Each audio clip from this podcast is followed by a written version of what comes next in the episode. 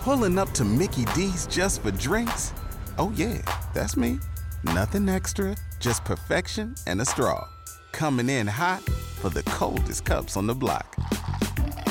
Because there are drinks, then there are drinks from McDonald's. Mix things up with any size lemonade or sweet tea for $1.49. Perfect with our classic fries. Price and participation may vary, cannot be combined with any other offer. Ba da ba ba ba.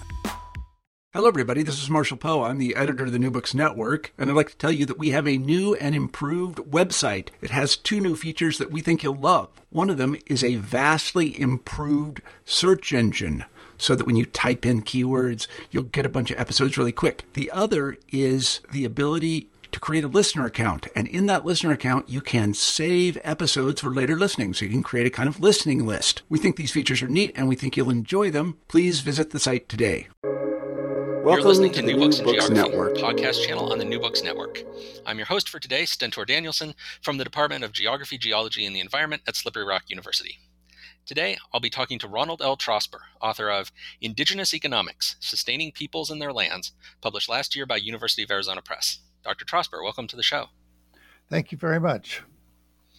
To start off, why don't you tell our listeners a bit about your background and how you came to write this book?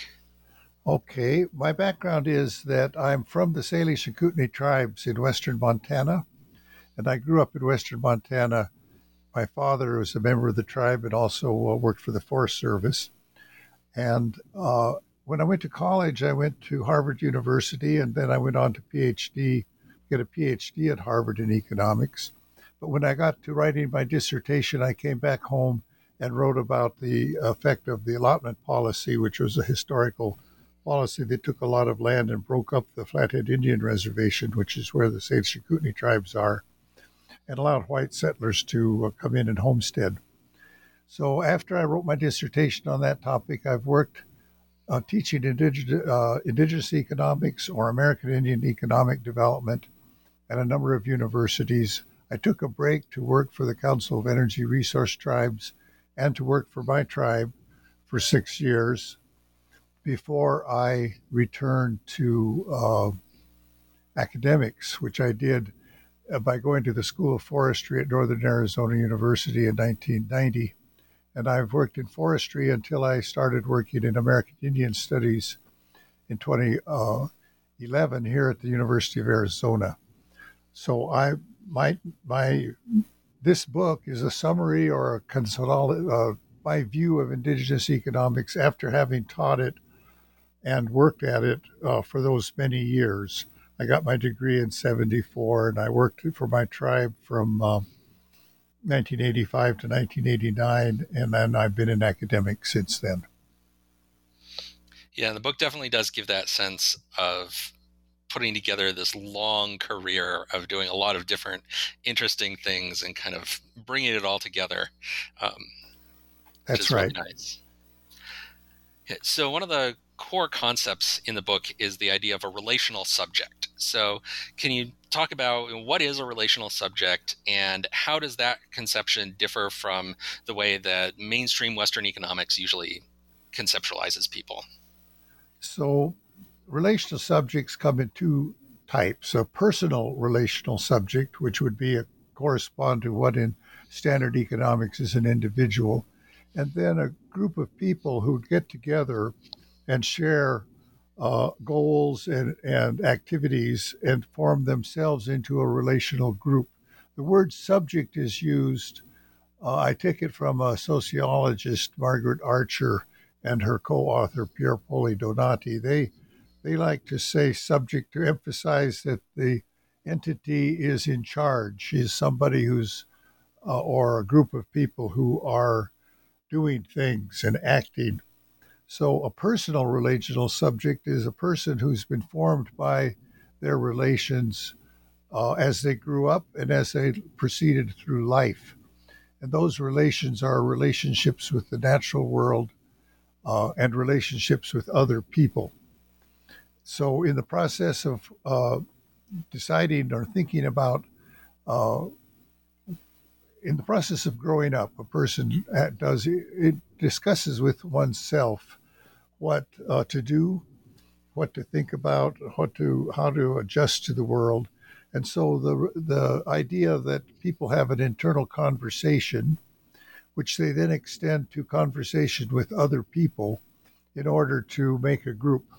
So the word relational subject refers to the person, a, a, a group of persons who have got together to work on this or that joint goal. They they didn't necessarily get together in the case of a family because the children were born into the family and the parents proceeded to raise them. So one of the first relational subjects is a family with the children and well its first relational subject is the couple who got together then they have children they have a family and that family then forms the children so the difference between that and the concept of uh, an individual in economics is the, the economics is very vague about where an individual comes from or how this individual gets formed. It's sort the the the idea is, of course, that there people are raised in families, but once they uh, become an adult, they're an independent individual with preferences those preferences also where those preferences come from in economics is not very well explained. But the, the concept of a relational person says that the person forms their own preferences by considering what condition what they are who they are in the world and where they want to go. So I, i'll elaborate a little more on this as we get into some of the other questions but the basic idea is that people respond to the matters before them by reflection and thinking about what they want to do. They discuss what they want to do with other people. And uh, this is different from the economics model, which is kind of robotic. It is a people, a person, or an individual has preferences and they consent, they have choices, and they can uh, look at their list of preferences and decide what to do and this notion that they think hard about it isn't really stressed. So, Stentor, goes, let's go ahead and ask yeah. me more. sure. Yeah, and your your discussion there and in the book was giving me flashbacks to when I took an econ 101 class, and they were like, "Yeah, so people have all these preferences, and we don't care where they come from. We just put them in this black box over here and not worry about it." I was like, "But that's that's important, isn't it?" Um, it's very important but it doesn't. Uh, they economists seem to be very insistent until recently, and I can talk about the fact that uh, the other key part of an individual is that he or she is assumed to be selfish, interested only in maximizing their own utility based on those preferences, and the notion that people are generous or consider other people or are able to form relationships is not emphasized in economics, but some economists re- lately have tested that idea of pure selfishness and found it to be false. They put uh, st- undergraduate students or students into a laboratory with computer connection and they have them play complicated uh, economic games and they discover that the selfish answer is not the usual answer in most of those uh, situations. So they now say that people have a preference to be social or a preference for altruism. But the idea that these ideas and preferences are changed and generated by discussing with other people is left out of the uh, experiments that dis- in the first place. Yeah, and so then kind of jumping off uh, from that, you're talking about discussing with other people. But another important point I think that you make in the book is that you know the, these other people. It's not just other human people that relational subjects involve a whole lot of different non-human uh, entities as well so can you talk a bit about the, the role that the non-human world plays in forming relational subjects very good thank you for bringing that point up i know you've read the book uh, so the big the difference where the difference I take from the personal relational subject as told by Archer and Donati, they focus on people talking to people. But a very strong view most, among most indigenous pers- people is that the entities in the natural world are also conscious and capable of interacting with people.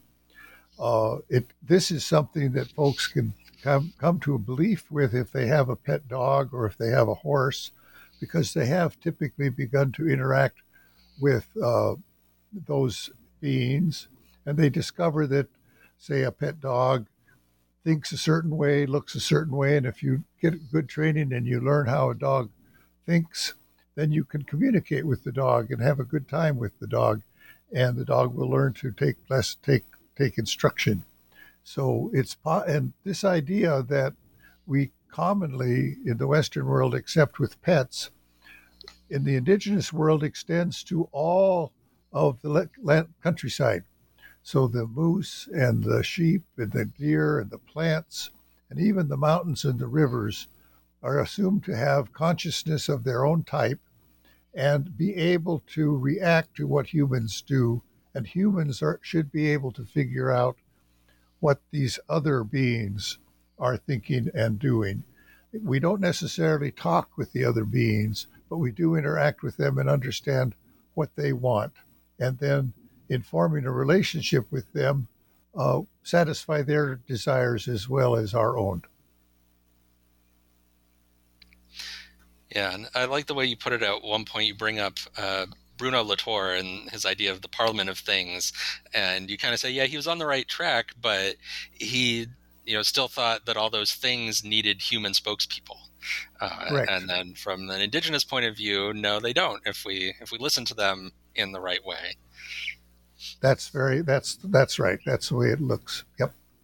Yeah, and I think that sort of goes to a larger point that I think you make uh, a lot of interesting connections between um, the indigenous ideas that you're talking about and the way that non-indigenous scholars have kind of groped towards those same ideas, but maybe not quite gotten there uh, in the same way, um, which I think is a, a nice yeah. thing that happens uh, in the in the book. Yes, and, and as I was working on the book, one of the puzzles that I had, I had in a previous book, I had made the proposition that sharing, sharing the catch of fish or sharing the product of the countryside helped give the right incentives to people or to persons.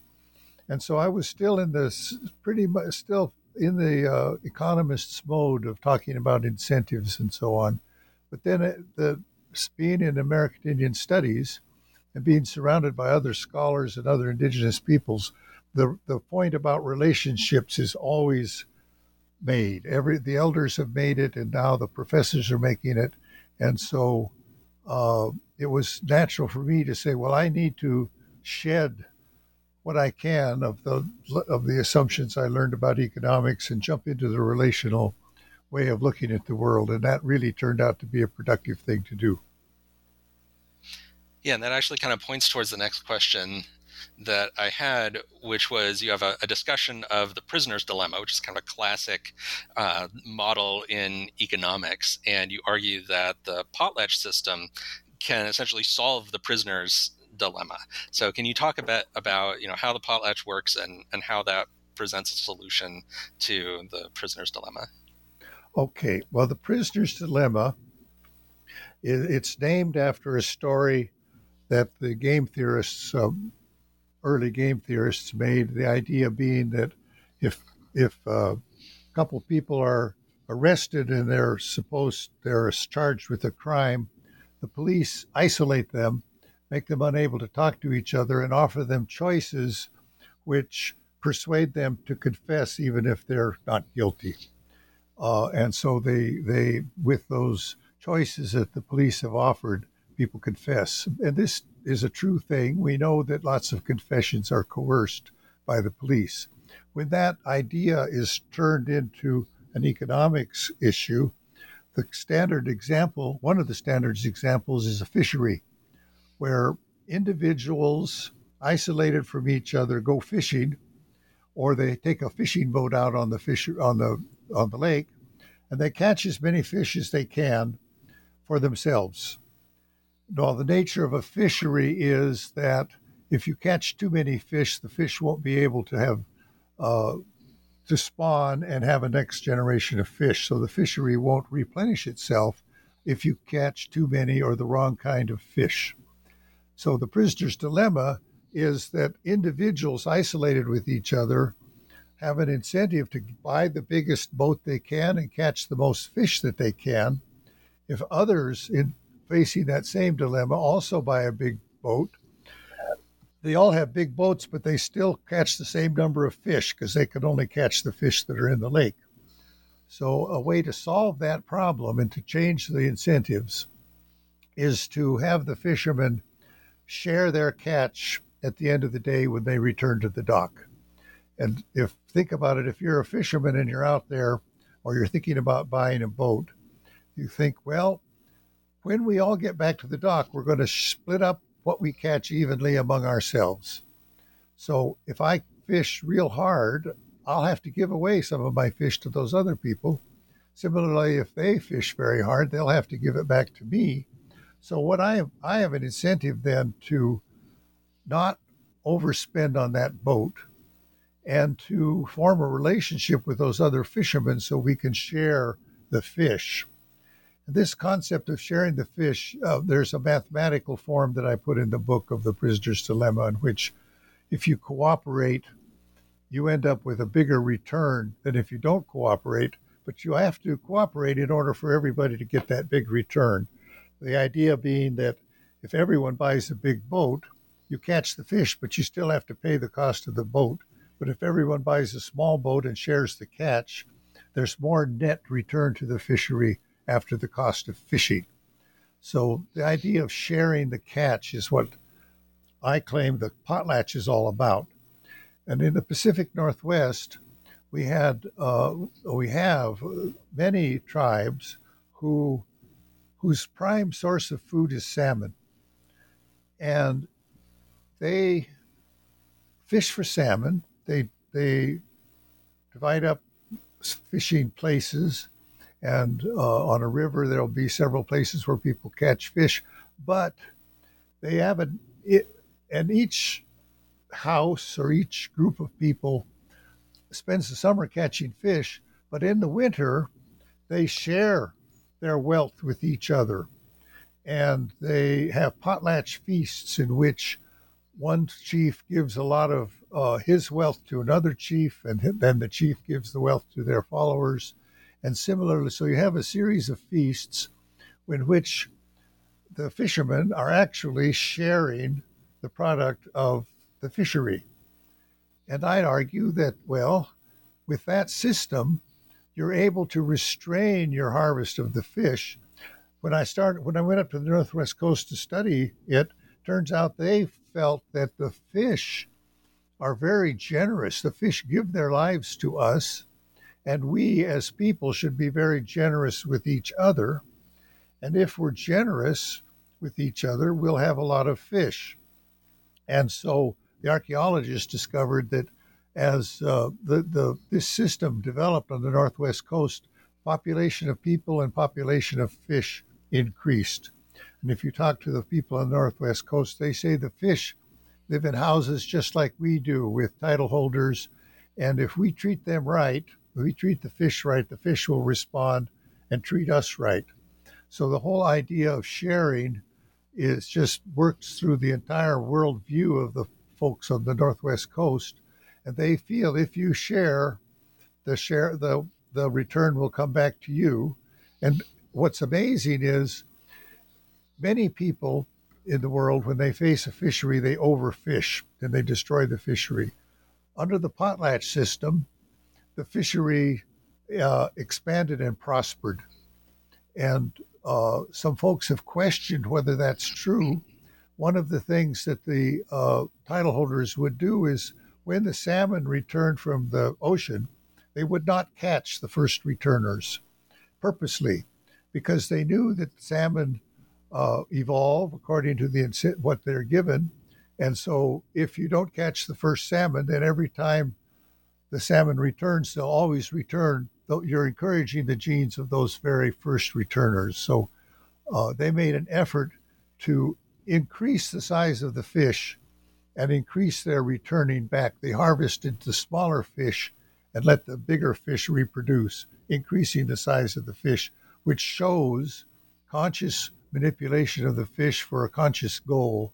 And that system survived for million thousands of years, three or four or five thousand years, depending upon who you talk to. The system is the same in the archaeological record. The houses and everything, the way the people lived, it it's persisted, and so this is the evidence. I claim that uh, a relational system based upon uh, respecting the animals that you live on and treating them the way they need to be treated really works. Yeah, this is another point where you know I'm in environmental studies, and I have read about the prisoner's dilemmas, tragedy of the commons, those kind of ideas, you know, more times than I can count. And you just really unpacked some of the the assumptions that go into a lot of those discussions and that lead them down kind of the uh, the typical ways that people talk about those problems and how it, it doesn't have to be that way. There are other other approaches. Yes, and it's important to emphasize that the, the the dilemma occurs when the prisoners are forced not to communicate, when you're forced to be an individualist, uh, responsible for yourself, and communication with others is discouraged, and that's the model of that's in our introductory economics courses. But it's it's a creation of a society. It doesn't have to be that way. Yeah. So now circling back to the idea of relational subjects that we talked about uh, earlier, connected to that, you have the idea of relational goods that these relational subjects are able to pursue. So can you talk a bit about what a relational good is, and you know maybe give us some examples of that? So when uh, persons get together, or persons both human and non-human persons get together, they uh, listen to each other and reflect on what each other needs, and then they take action to support mutual interests. And the, a relational good is a, a real thing that has a subjective component. It's how people, it's a, a, a sense of uh, togetherness or a sense of love or a sense of solidarity that our people in the group share among themselves and as a result of sharing that, they can act together in concert and come to agreements. Uh, but if somebody is is it leaves the group or is not in the group, they they lose access to that relational good, and so they uh, it so it's not a public good in the sense of economists as something that everyone uses in a physical sense, it's got this subjective element that depends upon being in the group. And the kinds of words that we use to describe these relational goods, for instance, a couple, we talk about the love that the couple feels for each other and the loving relationship that they have. Uh, if it's a, a village or a, a group of families, it's the solidarity that they have or the sense of trust that they have in each other uh, it's the uh, sense that they have somebody that will back them up if they need help. And so they have support, they have solidarity from other folks.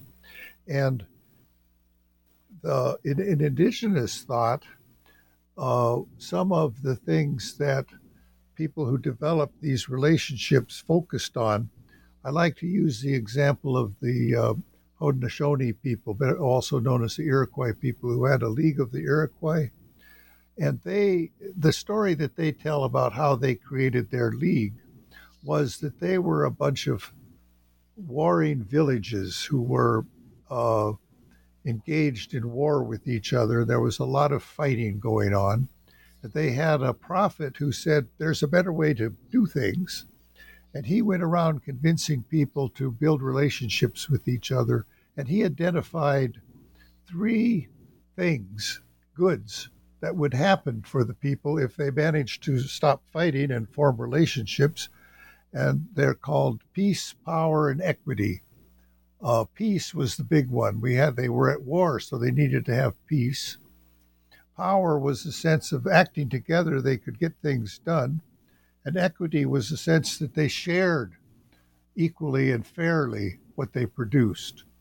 And so the peace, power, and equity is sometimes uh, equity is sometimes called righteousness, uh, but the, uh, the the notion that a large group, in this case, is a federation of tribes. Five tribes got together. They made peace among themselves and set up a set of rules that allowed them to maintain this peace, which they shared among themselves, but they did not share with their neighbors. They went to war with their neighbors. So uh, it's an, a, a, relational good is something that's shared within a relational subject of any size, from a family to a village to a tribe to a confederacy. Uh, we, the Iroquois within a village, they would divide themselves into two halves and each half of the village would support the other half if it needed help or if it there was a death or anything like that. So the village it was a mutual support system in the village, and that gave the village peace, power, and equity at their level. So that's okay. something about what a what a relational good is.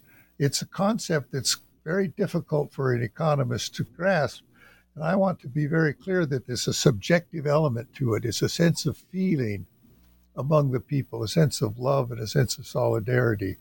And so if, if an indigenous person is uh, someone who lives off harvesting deer or elk, they come to have a love and a sense of camaraderie with the elk. And they say, well, I only will shoot those those elk, or I only kill those elk that present themselves to me. And so we'll have a whole uh, thinking about the, having a good, solid relationship with the beings on the on the land, and a sense of uh, feeling. And the idea is that the uh, elk is reciprocating and feeling that as well.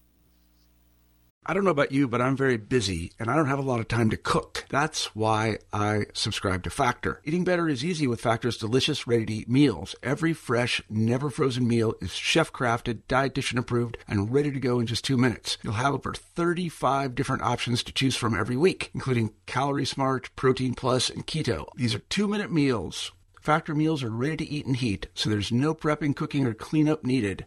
They're flexible for your schedule. Get as much or as little as you need by choosing your meals every week. Factor is the perfect solution if you're looking for fast, premium options with no cooking required. Sign up and save. We've done the math, and this is important. Factor is less expensive than takeout, and every meal is dietitian approved to be nutritious and delicious. Head to factormeals.com slash NBN50 and use code NBN50 to get 50% off. That's code NBN50 at factormeals.com slash NBN50 to get 50% off. Yeah. So then another one of the non-indigenous scholars that you talk about in the book is Elinor Ostrom, and yes. you know, she's she's got her famous list of design principles for uh, the commons and you argue that these ideas about relational subjects and relational goods can basically explain why those design principles kind of are what they are and why they work. So can you talk us through that about how your framework helps us to understand what's going on with the kind of systems that Ostrom uh, about. Talks about. Okay, so Ostrom had a list of principles, originally eight, that grew longer as other people explored her thinking. Uh, and I say that these principles can be divided into three groups. One group is a set of principles that describe how you build good relationships. And so in the book I have I list ways to build good relationships. And I say that some of her principles are that. One of them is uh, make decisions by consensus. Another one is uh, persuade your your other members of the group. Uh, don't coerce them. Uh, another that she has is have low cost, uh, easy ways to solve conflicts. As obviously, if you're able to solve conflicts among a group, you're able to build strong relationships among the group. So, so there's uh, we can make a list of things, way to treat ways to treat other people that build strong relationships. A person should act in a trustworthy manner, but not necessarily trust everyone. And so uh, Ostrom points out that in a well run commons, uh, they monitor each other and and they monitor the condition of the resource and they monitor each other. And this is a case of being trusting on an individual basis, but not fully trusting within the group. So uh, I could go further into this, but uh, I, a set of her rules essentially can be understood as building relationships. Now, if you build a relationship or among people who are sharing a fishery or sharing an irrigation project, then it's possible to start to trust each other. It's also possible to create an identity among the people, a sense that they are one group and they they share this this uh, resource, and uh, the resource uh, being in the relationship is part of the group. So there's a boundary, an identity to the group, and furthermore, they if the group is going to survive, they have to have a sense of equity that people get some get individuals or persons get from the operation of the group something that's fair compared to what they give to it.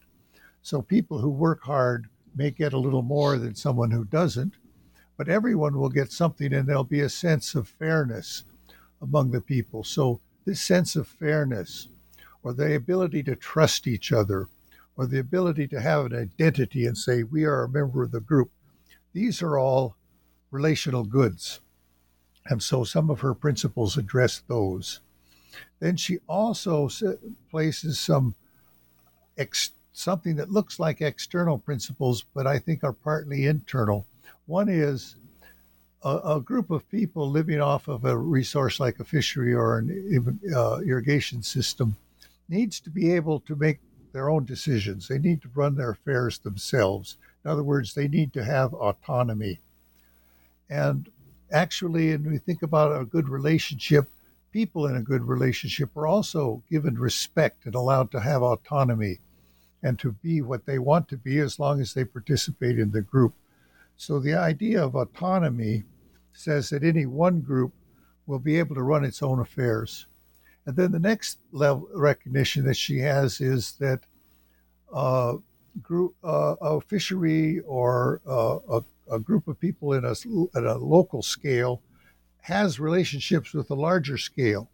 So there needs to be a multiplicity of groups, sort of layers of groups. Polycentric centric governance is what she says, many centers of governance. So groups of people get together and operate uh, together as a group and govern the larger issues. So that, for instance, uh, on a in the northwest coast on a river, there would be uh, various houses on the river, but they would get together as a river wide matter to to consider issues that the whole river dealt with. So that, that there's a, a lower level relational groups, and then there's higher level relationships, which is relationships among the groups, which she called polycentric governance. So the the key principles focus on the local group, but then two of them focus on the relationships among groups, which I think is is really important. Okay, so that's how I restructure her her uh, her uh, principles. I say, well, she showed she found these principles by examining uh, folks that successfully managed a common a commons for a very long time and I think what she found was that relationships are the basis of those uh, those groups. Okay. Then the final chapter of the book is about entrepreneurship, which I'll admit kind of surprised me when I saw that in the table of contents because when I hear you know the word entrepreneur, that makes me think of this kind of ruthless individualist uh, kind of approach to economics that's exactly what you're arguing against in the book. So, what does entrepreneurship mean in the context of indigenous economics? So, uh, you jump to the last chapter of the book. The next to last chapter of the main part of the book talks about relational leadership. And I argue that in a relational society, there have to be leaders who help the relationship survive and prosper. And so, uh, leaders in a relational system uh, support the relationships of the people in the system. And among those leaders will be entrepreneurs. They will be leaders who help the people in the society deliver, discover new things to do, new ways to make a living. And uh, so they, they lead the relation, the uh, community in new directions, but they don't necessarily, but they maintain the fact that they are uh, build relationships with the people and they maintain the relationships. And one of the things I do in that chapter is I reinterpret a book by Clifford Geertz called Peddlers and Princes. And he went to the island of Bali and he discovered that there were princes who had become entrepreneurs when the colonial Dutch had come in and taken away their governmental function.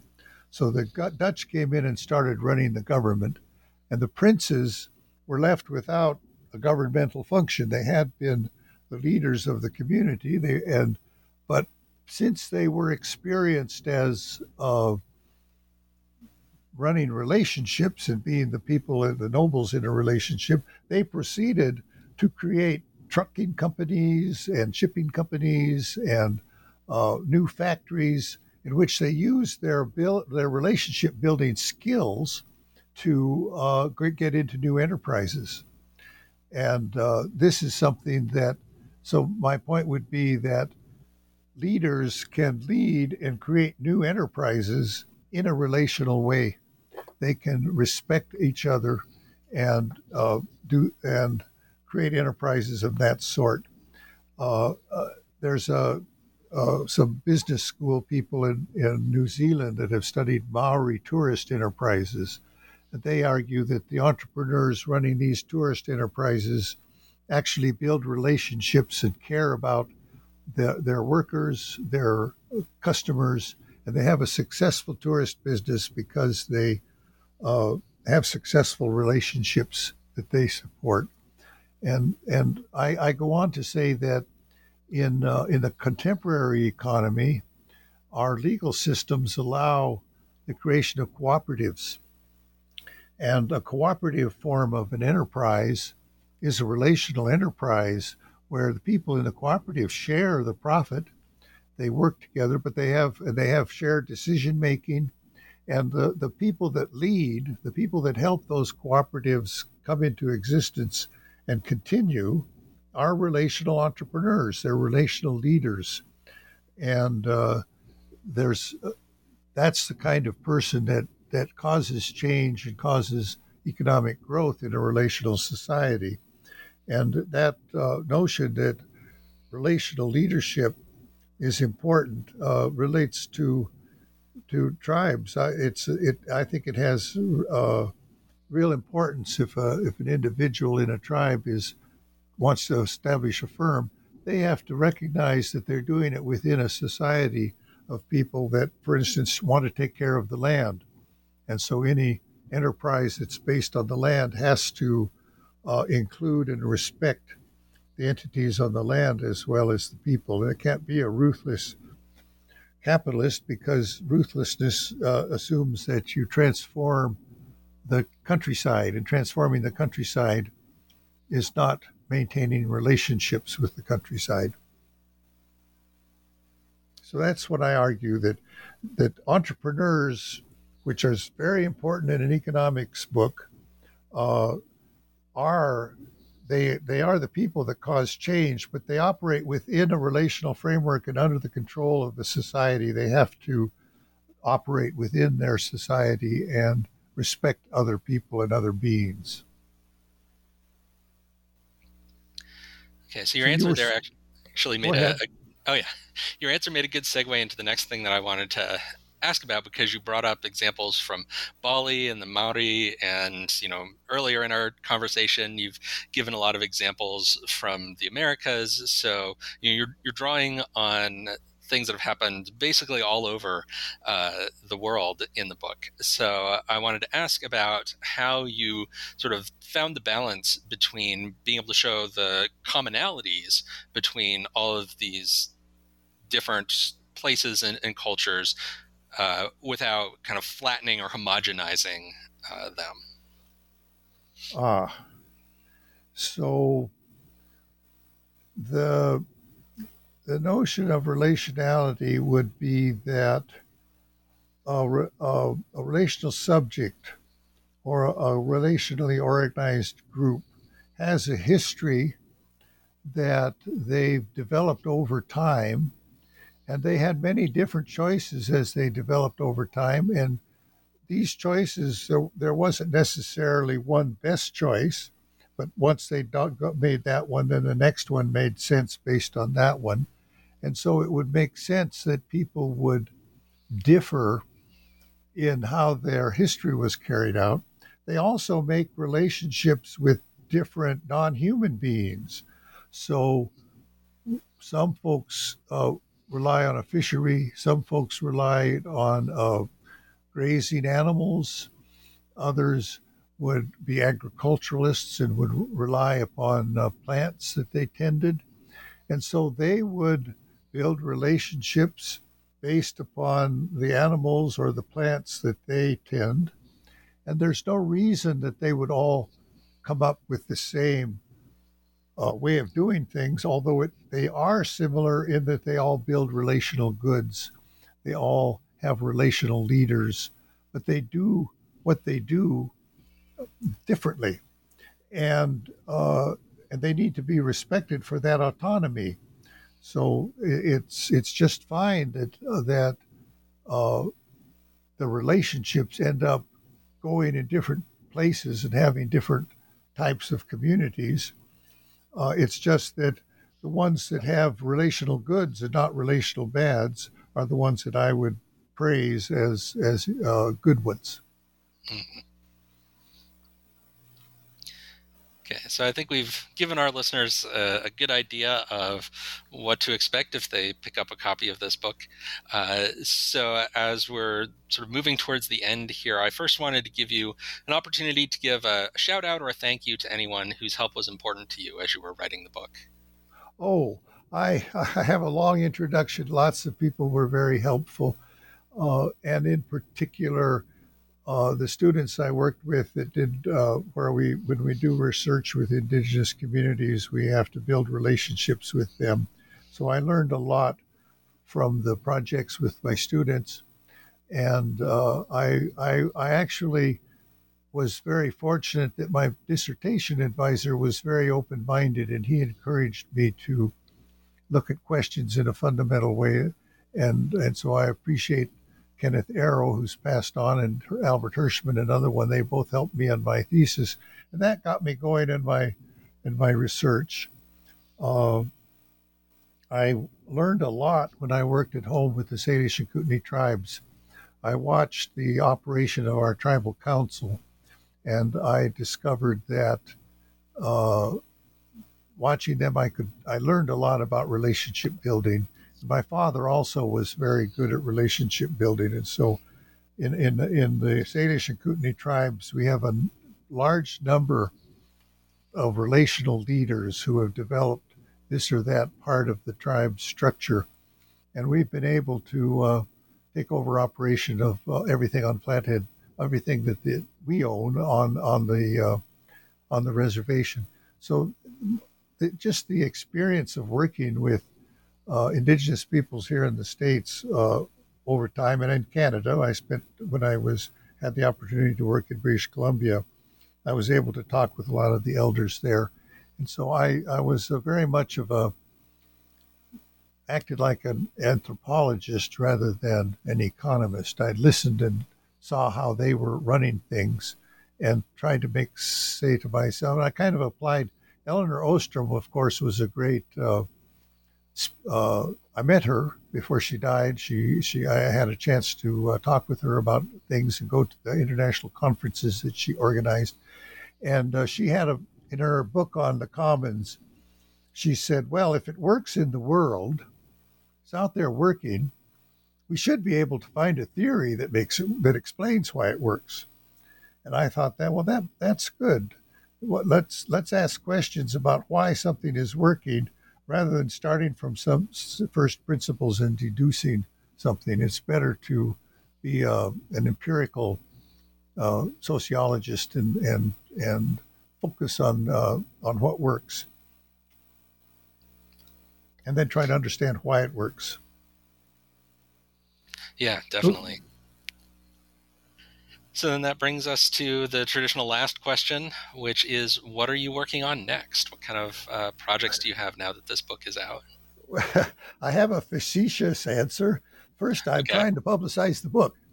Uh, but uh-huh. sec- second, uh, this we ended up talking here a lot about the connections between Elinor Ostrom's work on the commons and the notion that uh, her principles are actually operational versions of relationality. And I want to write some articles going into that in somewhat greater depth. I don't think I've I've just scratched the surface of what could be the of the connections there, and I think that will interest the people that uh, study commons uh, and help answer and, and possibly help ask ask some new questions of the theory. So that's my main idea now. I'm kind of a theorist. I like I I'm not I'm towards the end of my career, so I don't want to start a big project with the community because I wouldn't necessarily be able to follow it through.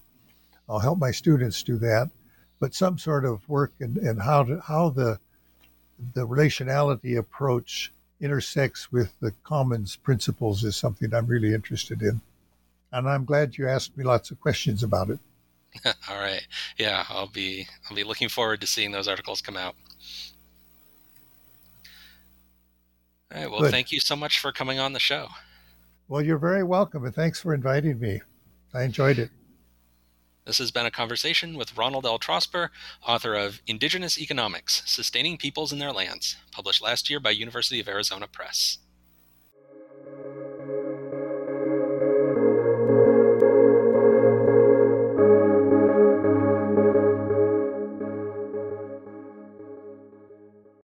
With the Lucky Land slots, you can get lucky just about anywhere. This is your captain speaking. Uh, we've got clear runway and the weather's fine, but we're just going to circle up here a while and uh, get lucky. No, no, nothing like that. It's just these cash prizes add up quick. So I suggest you sit back, keep your tray table upright, and start getting lucky. Play for free at LuckyLandSlots.com. Are you feeling lucky? No purchase necessary. Void where prohibited by law. 18 plus terms and conditions apply. See website for details.